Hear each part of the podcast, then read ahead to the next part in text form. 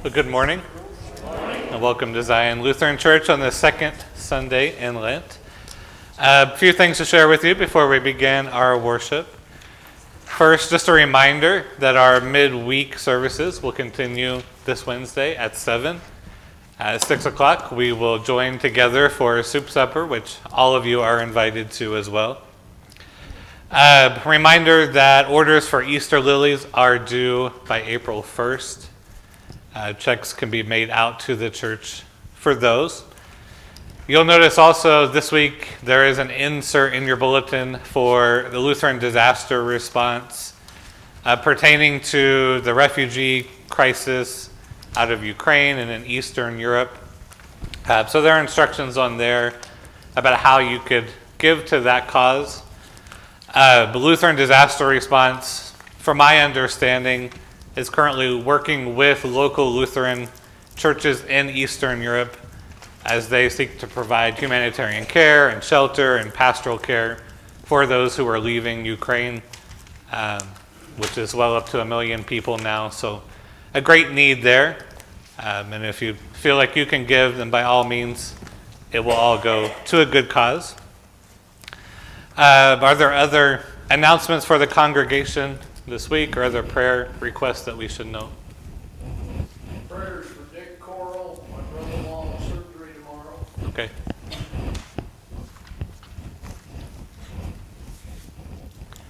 If there are no other requests, I'll invite you to take a few moments to prepare your heart for worship as we listen to the prelude.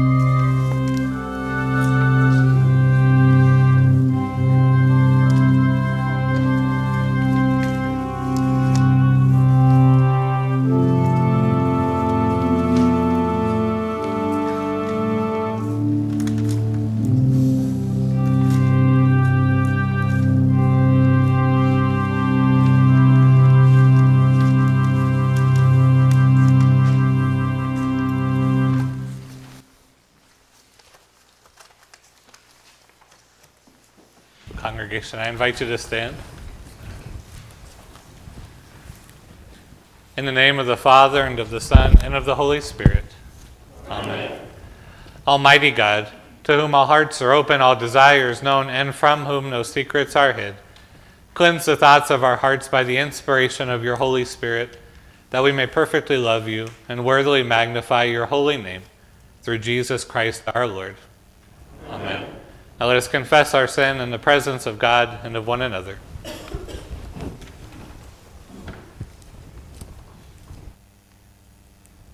Most merciful God, we confess that we are captive to sin and cannot free ourselves.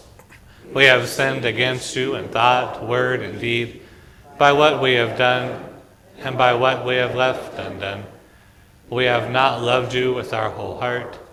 We have not loved our neighbors as ourselves.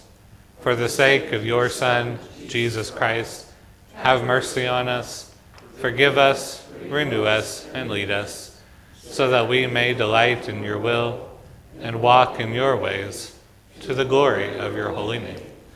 Amen.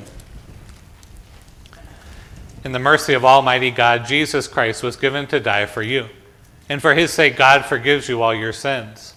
To those who believe in Jesus Christ, he gives the power to become the children of God and bestows on them the Holy Spirit. Amen.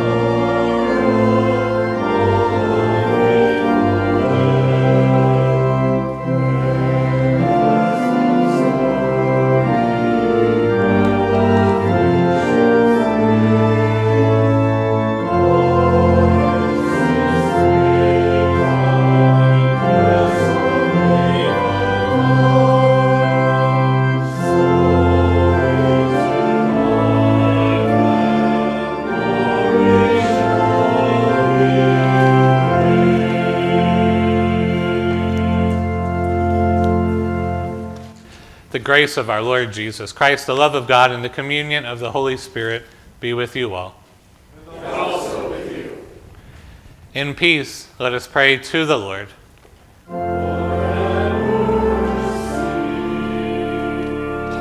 For the peace from above and for our salvation, let us pray to the Lord.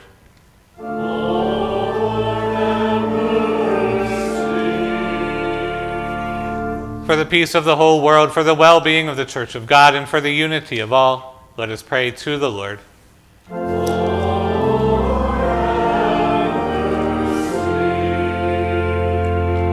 For this holy house and for all who offer here their worship and praise, let us pray to the Lord.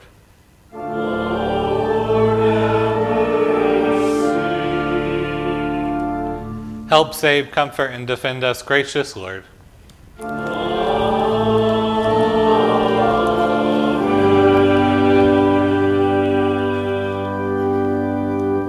Let us pray. God of the covenant, in the mystery of the cross, you promised everlasting life to the world. Gather all peoples into your arms and shelter us with your mercy, that we may rejoice in the life we share in your Son, Jesus Christ, our Savior and Lord, who lives and reigns with you in the Holy Spirit, one God, now and forever. Amen. Amen. A reading from Genesis. After these things, the word of the Lord came to Abram in a vision. Do not be afraid, Abram. I am your shield. Your reward shall be very great. But Abram said, O Lord God, what will you give me? For I continue childless, and the heir of my house is Eliezer of Damascus. And Abram said, You have given me no offspring, and so a slave born to my house is to be my heir. But the word of the Lord came to him This man shall not be your heir. No one but your own no one but your very own issue shall be your heir. He brought him outside and said, Look toward the heaven and count the stars, if you are able to count them. Then he said to him, So shall your descendants be. And he believed the Lord, and the Lord reckoned it to him as righteousness. Then he said to him, I am the Lord who brought you from Ur of the Chaldeans to give you this land to possess. But he said, O Lord God, how am I to know that I shall possess it? And he said to him, Bring me a heifer, three years old, a female goat, three years old, a ram, three years old, a turtle dove, and a young pigeon. He brought him all these and cut them in two, laying each half over against the other. But he did not cut the birds in two. And when the birds of prey came down on the carcasses, Abram drove them away. As the sun was going down, a deep sleep fell upon Abram, and a deep and terrifying darkness descended on him. When the sun had gone down and it was dark, a smoking fire pot and a flaming torch passed through these pieces. On that day, the Lord made a covenant with Abram, saying, To your descendants I give this land from the river Egypt to the great river, the river Euphrates. The word of the Lord. We shall intone Psalm 27.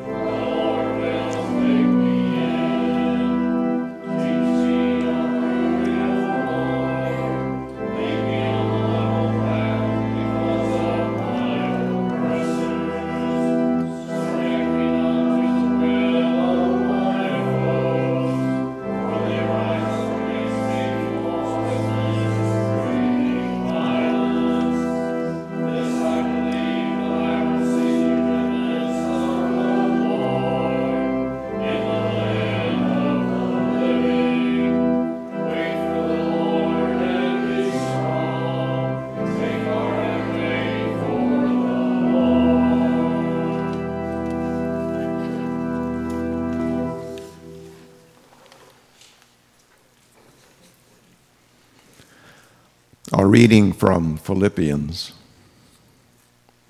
Brothers and sisters, join in imitating me and observe those who live according to the example you have in us. For many live as enemies of the cross of Christ.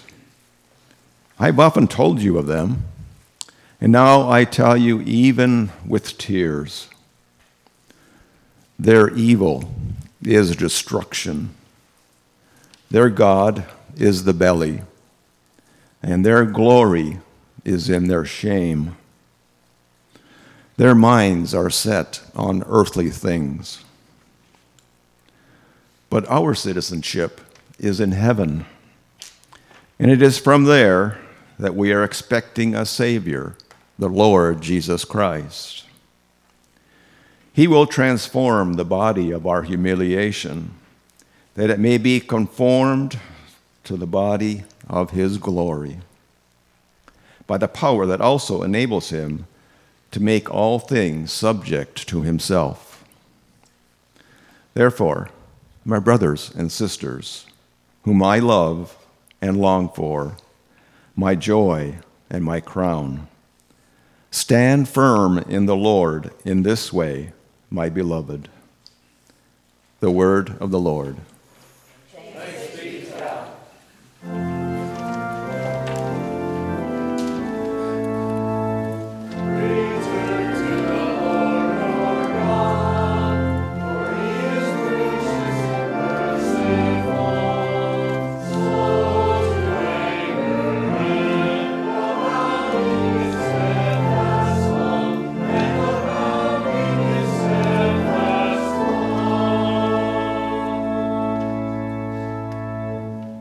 Holy Gospel according to St. Luke. At that very hour, some Pharisees came and said to Jesus, Get away from here, for Herod, for Herod wants to kill you. He said to them, Go and tell that fox for me. Listen, I am casting out demons and performing cures today and tomorrow, and on the third day I finish my work. Yet today, tomorrow, and the next day, I must be on my way because it is impossible for a prophet to be killed outside of Jerusalem. Jerusalem, Jerusalem, the city that kills the prophets and stones those who are sent to it. How often have I desired to gather your children together as a hen gathers her brood under her wings, and you were not willing. See, your house is left to you, and I tell you, you will not see me until the time comes when you say, Blessed is the one who comes in the name of the Lord. The gospel of the Lord. You, invite you to be seated. Children, I invite you to come forward. So I've been thinking a lot lately and about the Psalms, especially and what they're for. So the Psalms, if you don't know, it's a book almost right in the middle of the Bible, and it's basically a book of prayers. Right? Some of them are very poetic, some of them are really songs, some of them are just straight written prayers. Uh, but the book of Psalms is really a book of prayers. But one of the things that's really interested me about them recently is how honest they can be. So I've noticed sometimes when I pray, and maybe this is true for all of us, sometimes I pray like I want to pray to impress God, right? I want to pray in such a way that I think God wants me to pray. So I can be in my prayers like very formal, and I can try to pray really good prayers and use really good language, right? Because I think maybe that's what God wants me to do. But the Psalms show us something different, right? The Psalms show us that sometimes the prayers are not just all very neat and nice and good kind of prayers. Instead, they're very honest prayers. So in our psalm today, Psalm 27, we get this prayer of someone who's talking about their enemies are closing against them, trying to kill them, right? The prayer is about people who are doing evil in the world. The prayer, the person praying this is praying about how their mother and their father have abandoned them, have forsaken them. Right? And this person is being so honest with God, saying, Here are my problems. Here where, here's where I am. But then they turn around and say, Help me, Lord, to trust in you. Have all these problems. All these things are going against me. Help me to rely on you. Right? Well, that's what really what prayer is meant to be. Prayer is not telling God something he doesn't know. Right? God knows everything. He knows everything that's going on in your life. So sometimes in prayer, we might be tempted to try to hide that from God and to pretend that things are always good, always perfect with us when they're not. And God knows that. Instead, in prayer, God wants us to open our hearts to Him so that we learn to trust Him. Right? That's really what God wants for us out of prayer, is to learn to trust in Him. He's going to answer our prayers, He's going to hear them. But He wants us to pray to learn to trust that He is good. So let's pray. Lord, teach us to pray with our hearts open to you and trusting in your goodness. Amen. In the name of the Father, Son, and Holy Spirit. Amen. Well, so the middle of the Gospel of Luke, if you were to read Luke straight through as a book, the middle of Luke reads something like a travelogue of a professional traveler at times. We get pictures of Jesus throughout Luke in some small, obscure town and different regions of Galilee that are really of no significance to the world. And so we get different pictures of Jesus in these different towns. Some days he's eating with Pharisees, some days he's just teaching all day, some days he's interacting with social outcasts, some days he's just walking, and some days he's casting out demons, and he's moving from one town to another, one landscape to another. Well, following his transfiguration in chapter 9 of Luke, when this travelogue really begins and we see Jesus going from one town to another, we're told that Jesus is setting his face to Jerusalem. To set your face towards something is to be resolute, not backing down from challenges. So the biblical phrase to set your face to somewhere is similar to how we might say face your fears. And so if we were to read the Gospel of Luke in its entirety, something would become clear to us. Jesus in these chapters is not traveling aimlessly. Rather, he had a very clear sense of direction, and he had a very clear purpose. Though he teaches and heals along the way, Jesus' focus was really on one thing, and that's getting to Jerusalem.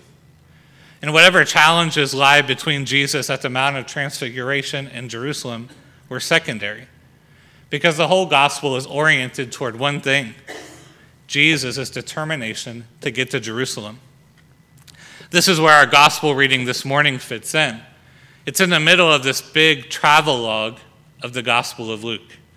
And so while Jesus is in Galilee, and that's the small region north of Jerusalem, some Pharisees come to him and they inform him that Herod is seeking to kill him and that Jesus needs to flee. Jesus needs to get out of Dodge. Well, our first impression when reading this story should be to question the motives of the Pharisees.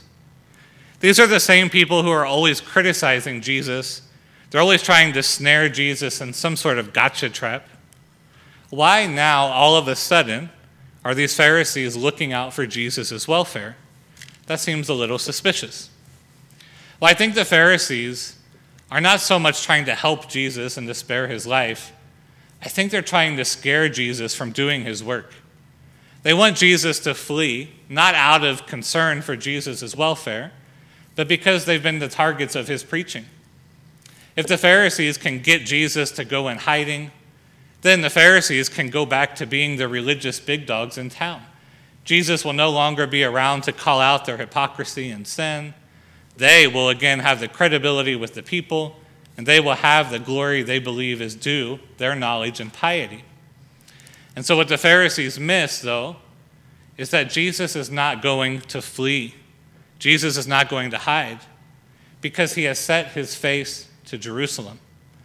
Jerusalem, the city of the temple, the city which David established as the heart of Israel, that's Jesus' destination. This is where the coming Messiah was to come and establish the glory of David's throne.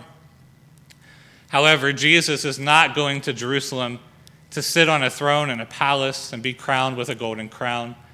Rather, he has set his face to Jerusalem to die. He was going to this city to be crowned with a crown of thorns. At the heart of all that Jesus was doing in the Gospels, the miracles, the parables, the healing, it was all to point to one central truth. The Son of God has come to die on a cross for the salvation of the world. The plan of the Pharisees to scare Jesus does not work because they don't understand what Jesus has come to do. They think their motives, motives for power and glory, motives to preserve their status and their lives, they think those things are what Jesus is about. But Jesus, as the Son of God, has not taken on flesh to be lauded by people. Jesus has come to die. He has come to empty himself of glory on the cross and be glorified through his death. Jesus was determined to bring salvation to the world. So Jesus responds to the Pharisees and tell them that not only is he going to flee, he's going to complete his work by going to Jerusalem. And it's there he's going to be made visible to everyone. He's not going in hiding. He's going to make himself known to everyone. In our reading from Philippians, St. Paul has a phrase to describe people like these Pharisees. He calls them enemies of the cross of Christ. Enemies of the cross work for destruction, says Paul. They glory in their shame. They're consumed with the affairs of the world. They're more interested in their own achievements, their own pedigrees, than in the salvation offered through Christ. St. Paul says that for such people, their God is their belly. The word for belly here in Greek is not the usual word for a human stomach, but it's the Greek word for the stomach of an animal. Paul is saying that the enemies of the cross are not interested in suffering like Christ for the sake of others. Instead, they're only interested in satisfying their appetites, their undiscriminating needs. If they want power, Paul says, they'll step over anyone to get it.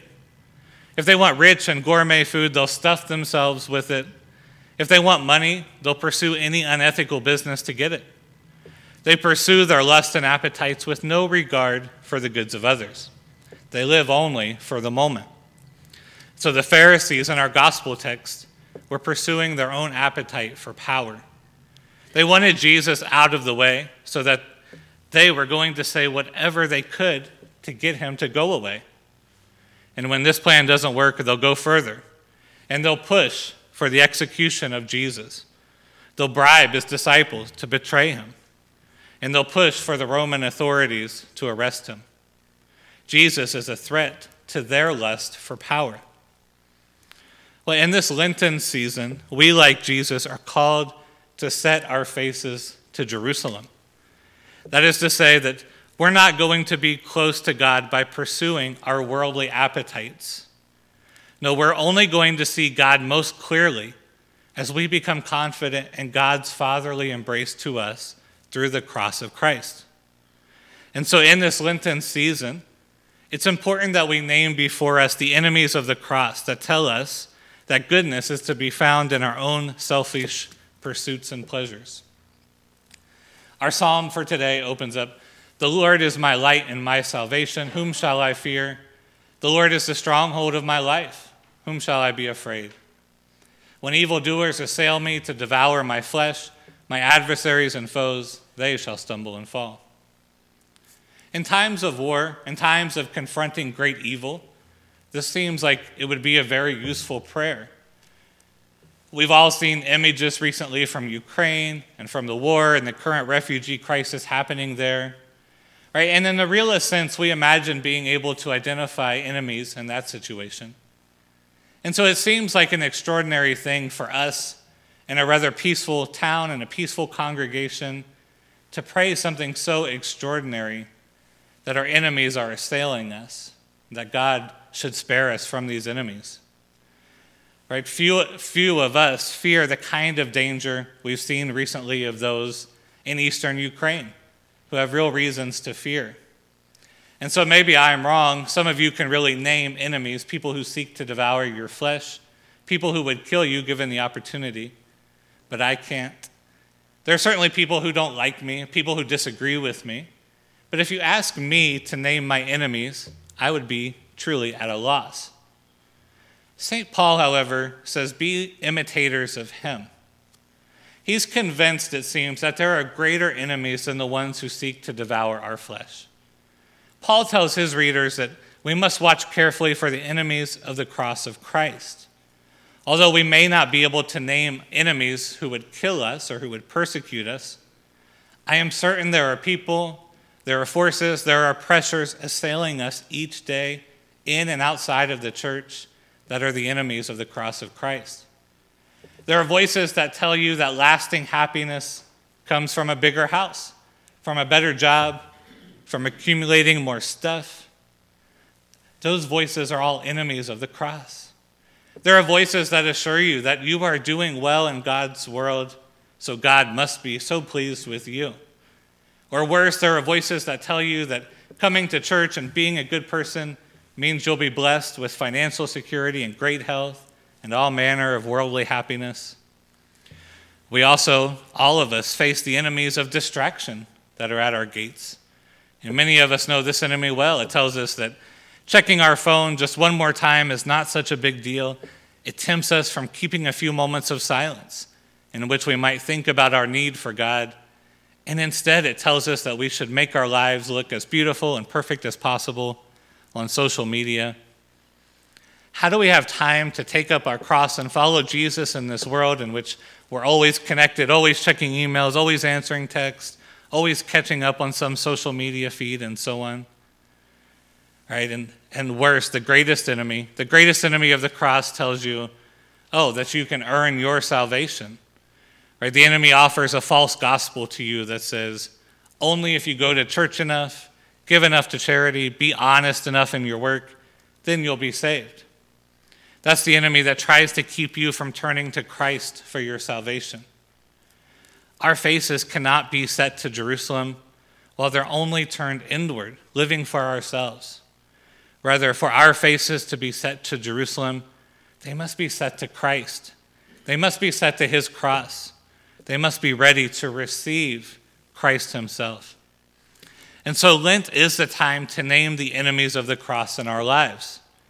It's a time to get real and to say that we're always being tempted to try to find life in something other than Christ. It's a time to cry out like the psalmist, The Lord is the stronghold of my life. And so that we can face these enemies through Him. And so turn to Christ in this Lenten season. He has set His face to Jerusalem for you. He has borne the pain of the cross for you. He has given all for you. So turn to Him. Turn to Him, and all the enemies that want to separate you from God will be truly defeated in your life. Amen.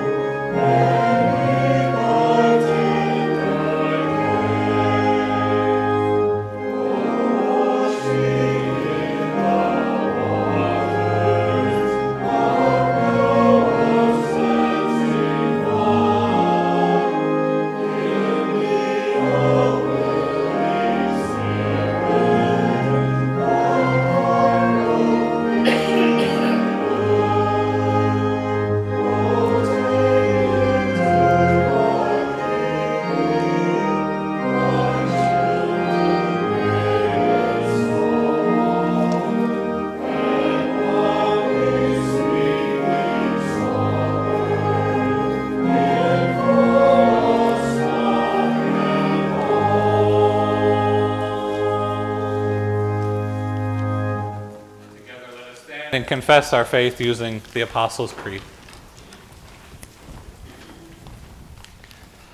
I believe in God, the Father Almighty, creator of heaven and earth. I believe in Jesus Christ, God's only Son, our Lord, who was conceived by the Holy Spirit, born of the Virgin Mary, suffered under Pontius Pilate, was crucified, died, and was buried. He descended to the dead. On the third day he rose again. He ascended into heaven. He is seated at the right hand of the Father and he will come to judge the living and the dead. I believe in the Holy Spirit, the Holy Catholic Church, the communion of saints, the forgiveness of sins, the resurrection of the body, and the life everlasting. Amen. Let us pray for the church, the world, and for all of those in need. Heavenly Father, see how many still walk as enemies of the cross of Christ and face destruction. Make known your mercies in Christ, that they may repent and become citizens of your kingdom and protect your people from their evil intentions, and grant that we would follow the example of the apostles who suffered wrong to make Jesus known in this world. Lord, in your mercy. Remember the households of this congregation, O Lord.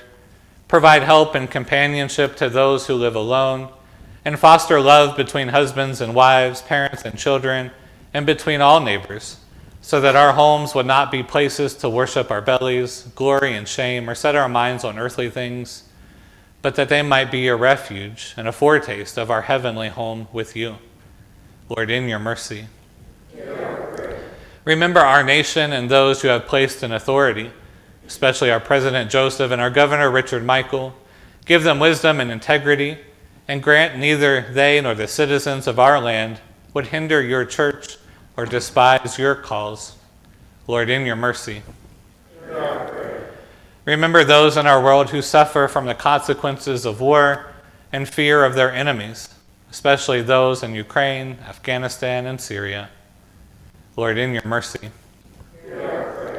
Remember the sick and afflicted, O Lord, especially Bob, Steve, Steve, Mike, Chuck, Nancy, Kelly, Marcy, Greg, Alan, Jean, Ray, Marilyn, Jean, Mike, Rose, Tony, Carolyn, Jane, Steve, and Dick.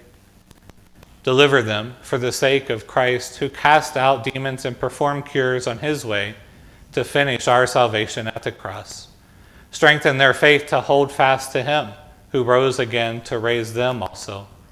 Lord, in your mercy. Holy God, we deserve nothing but judgment for our sins.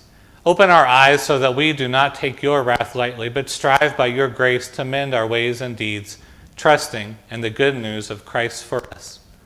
Lord, in your mercy. Almighty God, your Son suffered the reproach of mankind, even as he bore all of our sins to the cross.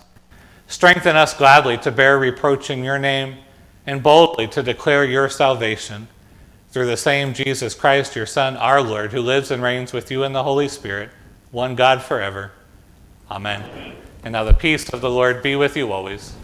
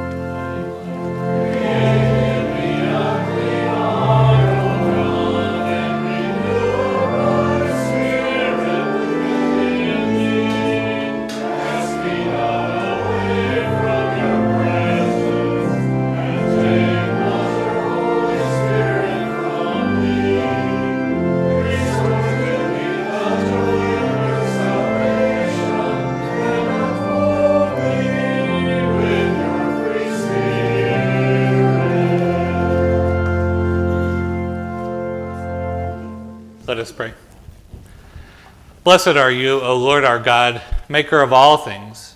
Through your goodness, you have blessed us with these gifts.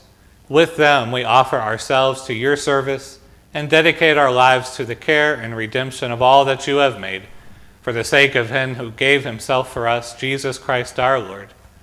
Amen. Amen. And now, gathered into one by the Holy Spirit, let us pray as our Lord taught us. Our Father, who art in heaven, hallowed be thy name. Thy kingdom come, thy will be done, on earth as it is in heaven. Give us this day our daily bread, and forgive us our trespasses, as we forgive those who trespass against us. And lead us not into temptation, but deliver us from evil. For thine is the kingdom, and the power, and the glory, forever and ever. Amen. Now, Almighty God, Father, Son, and Holy Spirit, bless you now and forever. Amen. Amen.